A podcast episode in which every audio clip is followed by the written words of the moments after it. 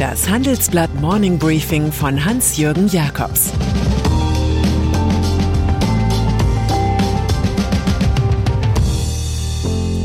Guten Morgen allerseits. Heute ist Freitag, der 10. September, und das sind unsere Themen. Wenn Markus Söder kraftvoll umarmt. Warum Olaf Scholz Probleme bekommt. Wie Carsten Maschmeyer süchtig wurde.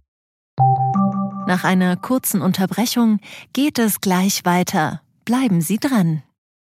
Wie geht es weiter mit der Europäischen Union? Präsidentschaftswahlen in den USA, EU-Parlamentswahlen, geopolitische Krisen und wirtschaftliche Schwierigkeiten. Wir suchen Lösungen für diese Herausforderungen. Am 19. und 20. März auf der digitalen Europakonferenz von Handelsblatt, Die Zeit, Tagesspiegel und Wirtschaftswoche.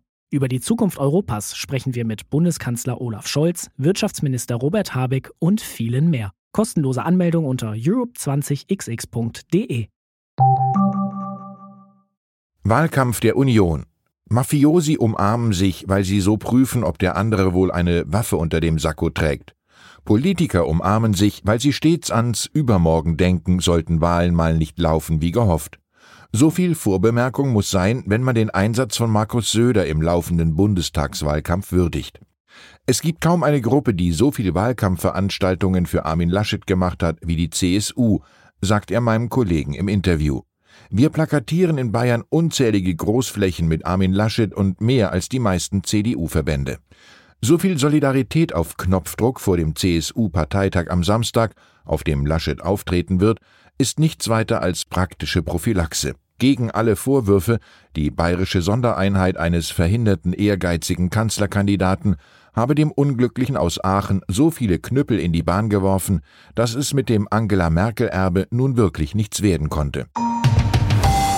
Es gibt ja immer einen Teil 2 in Söders Storyline, und der sieht so aus, dass er Laschets CDU die Schuld an den schwachen Umfragewerten der CSU gibt. Wir können uns vom Bundestrend leider nicht komplett abkoppeln. In seiner Vorstellung würde die SPD wahrscheinlich weiter bei 15 Prozent dümpeln, wenn er selbst Frontmann der Union geworden wäre. Zumindest für Bayern darf man vermuten, hätten wir den Kandidaten gestellt, wäre das Ergebnis für die CSU wohl nicht niedriger, so Söder im Stil eines diplomatischen Sekretärs. Den Klartext hat er seinem Generalsekretär Markus Blume überlassen. Natürlich stünden wir mit Markus Söder als Kanzlerkandidat besser da. Fazit, wer solche Freunde hat, kann sich keine Feinde leisten. Geldwäsche. Als Bundesfinanzminister hat Olaf Scholz in der Corona-Pandemie stets den Eindruck erweckt, er bediene mehrere Finanzbazookas gleichzeitig. Weniger schön für den SPD-Kanzlerkandidaten ist allerdings, dass er in Hamburg nicht aus dem Cum-Ex-Steuerskandal herauskommt. In seinem aktuellen Fachbereich werfen vermeidbare Affären sehr dunkle Schatten. Nach dem Desaster um Wirecard, das von der Aufsichtsbehörde BaFin nicht ausreichend kontrolliert worden war, gibt es nun handfeste Probleme beim Aufspüren von Geldwäsche. Weil die zuständige Financial Intelligence Unit Verdachtsmeldungen nicht nachging, ermittelt jetzt die Osnabrücker Staatsanwaltschaft. Sie blies gestern zur Razzia im jeweils SPD geführten Finanz- und Justizministerium. Die Gewerkschaft der Polizei lässt verlauten, Olaf Scholz fällt jetzt auf die Füße, was er jahrelang trotz ausreichender Hinweise aus der Fachwelt ignoriert hat. Wenig souverän reagierte der Vizekanzler prompt mit Justizkritik. Die Staatsanwaltschaft habe Fragen an die Ministerien gehabt, die hätte man schriftlich stellen können. Das könne jeder selbst bewerten. Vielleicht auch gegen den Mann, der so gern mit der Raute spielt. Neuer Covid-Plan in den USA. Wenn es darauf ankommt, kann der Staat im Musterland der freien Marktwirtschaft recht rigide sein. So war es in der Finanzkrise 2008-2009, als die US-Regierung relevante Banken teilverstaatlichte und radikal aufräumte. Das war Barack Obama-Stil. Sein damaliger Vizepräsident will es im Kampf gegen die Pandemie ähnlich drakonisch halten. Firmen mit mehr als 100 Angestellten will er eine Impfpflicht vorschreiben, ersatzweise einen Corona-Test pro Woche. Das werde dann für 80 Millionen Beschäftigte der Privatwirtschaft gelten, erklärt das Weiße Haus. Auch müssen künftig 17 Millionen Mitarbeiter in Krankenhäusern und Einrichtungen des Gesundheitswesens gegen Corona geimpft sein. Zur neuen Welle passt, dass die Schulbehörde in Los Angeles mit dem Plan vorprescht, alle Kinder ab 12 obligatorisch zu impfen. Mal sehen, ob auch dieser Trend zu uns schwappt. Aktienmarkt. Weil zuletzt immer öfter die Frage auftauchte, was man in diesen verrückten Zeiten mit seinem Geld machen kann, haben sich meine Kollegen zusammengesetzt und über Abhilfe geredet. Das Ergebnis ist der Wochenendtitel, in dem sie die zehn stärksten Aktien der Welt kompiliert haben. Viele Titel dieser Top Ten werden Sie also als alte oder neue Blue Chips kennen, etwa BASF oder Amazon. Aber es gibt auch Überraschungen, zum Beispiel der französische Energiekonzern Total Energies, der mit Macht raus aus dem Öl rein in Solar- und Wasserstoff will. Oder Hynix, der kleine Samsung-Rivale aus Südkorea. Allen Aktienzweiflern hat Deutsche Banklegende Hermann Josef Abs stets augenzwinkernd eine kleine Rechnung präsentiert. Man kann 1000 Prozent Gewinn machen, aber nie mehr als 100 Prozent verlieren. Kulturtipp zum Wochenende. Die Ausstellung Entrechtet und beraubt im Düsseldorfer Stadtmuseum zum Schicksal des jüdischen Kunsthändlers Max Stern 1904 bis 1987. Sie erzählt nachdrücklich vom Schicksal eines Mitbürgers und seiner Familie, die nach der Flucht vor dem NS-Regime gleich zwei Neuanfänge schafften.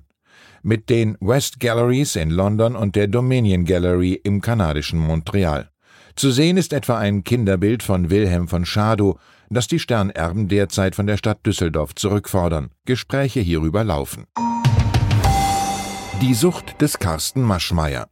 Eines der größten Tabuthemen der deutschen Wirtschaft sind Süchte von Managern. Über seine einstige Tablettenabhängigkeit redet der Ex-AWD-Chef Carsten Maschmeyer im Handelsblatt. Es ist gleichzeitig Werbung für sein Buch Die sechs Elemente des Lebens, so verändern sie ihr Leben. Zusammen mit dem früheren Strukturvertriebskönig tritt der Mediziner Florian Holzbohr auf. Holzbohr hat Maschmeyer nach zwei gescheiterten Entzugsversuchen erfolgreich behandelt. 2010 gründete das Duo die Firma HMNC Brain Health. Über seine Krankheit sagt Maschmeyer, jeder Suchtkranke kommt irgendwann an den Punkt, wo er anfängt, die Eigenkontrolle zu verlieren. Bei mir war das, als ich merkte, dass fünf Tabletten nicht mehr wirken und auch acht Tabletten nicht mehr. Da war mir klar, das endet nicht mit einem Happy End. Nach dem Verkauf von AWD für 1,2 Milliarden Euro habe sich eine unheimliche Leere breit gemacht. Ohne die Arbeit fehlte mir mein Lebensinhalt. Sein Arzt Holzbohr findet Maschmeyer mutig. Psychische Erkrankungen belasten Betroffene doppelt. Da ist einmal die Krankheit selbst, aber auch das gesellschaftliche Stigma. Der Schritt von Herrn Maschmeyer kann helfen, dagegen zu steuern. Zur Milliardärsformel gehört eben auch, Psychopharmaka lieber in der Apotheke zu lassen. Und dann ist da noch Facebook. Das soziale Netzwerk von Mark Zuckerberg geht nun unter die Brillenanbieter. Wenn Sie künftig einem Brillenträger begegnen, der scheinbar unmotiviert Hey Facebook vor sich hin brabbelt, dann liegt es vielleicht daran, dass er mit diesem Kommando gerade Fotos und Videos aufnimmt. Zuckerberg, der Vielmann der Zukunft, seine gestern vorgestellten Digitalbrillen werden mit dem Partner Ray-Ban zum Startpreis von 299 Dollar in 20 Varianten vertrieben, vorerst noch nicht in Deutschland. Künftig soll der Nutzer bei Augmented Reality Modellen auch digitale Daten einblenden können. Google hatte den Verkauf seines vor acht Jahren mit viel Tamtam gestarteten Google Glass frustriert einstellen müssen. Vielleicht hilft bei Zuckerberg der Faktor Mode. Ray-Ban trugen in den 1950er Jahren Stars wie James Dean und Audrey Hepburn. Später folgte Bob Dylan. Und vielleicht nuschelt der Literaturnobelpreisträger ja auch einmal. Hey, Facebook. Ich wünsche Ihnen ein erholsames Wochenende mit Durchblick. Es grüßt Sie herzlich Ihr Hans-Jürgen Jakobs. Das war das Handelsblatt Morning Briefing von Hans-Jürgen Jakobs, gesprochen von Peter Hofmann. Die Welt steht vor gewaltigen Herausforderungen. Zum einen die Energiewende voranzutreiben und gleichzeitig den Klimawandel einzudämmen. Und auch der Energieträger Wasserstoff gewinnt weltweit immer mehr an Bedeutung. Doch wie geht es weiter?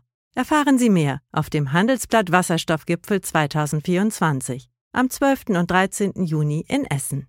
Infos unter handelsblatt-wasserstoffgipfel.de. Mit dem Vorteilscode Wasserstoff 2024 erhalten Sie einen Rabatt von 15% auf die Tickets.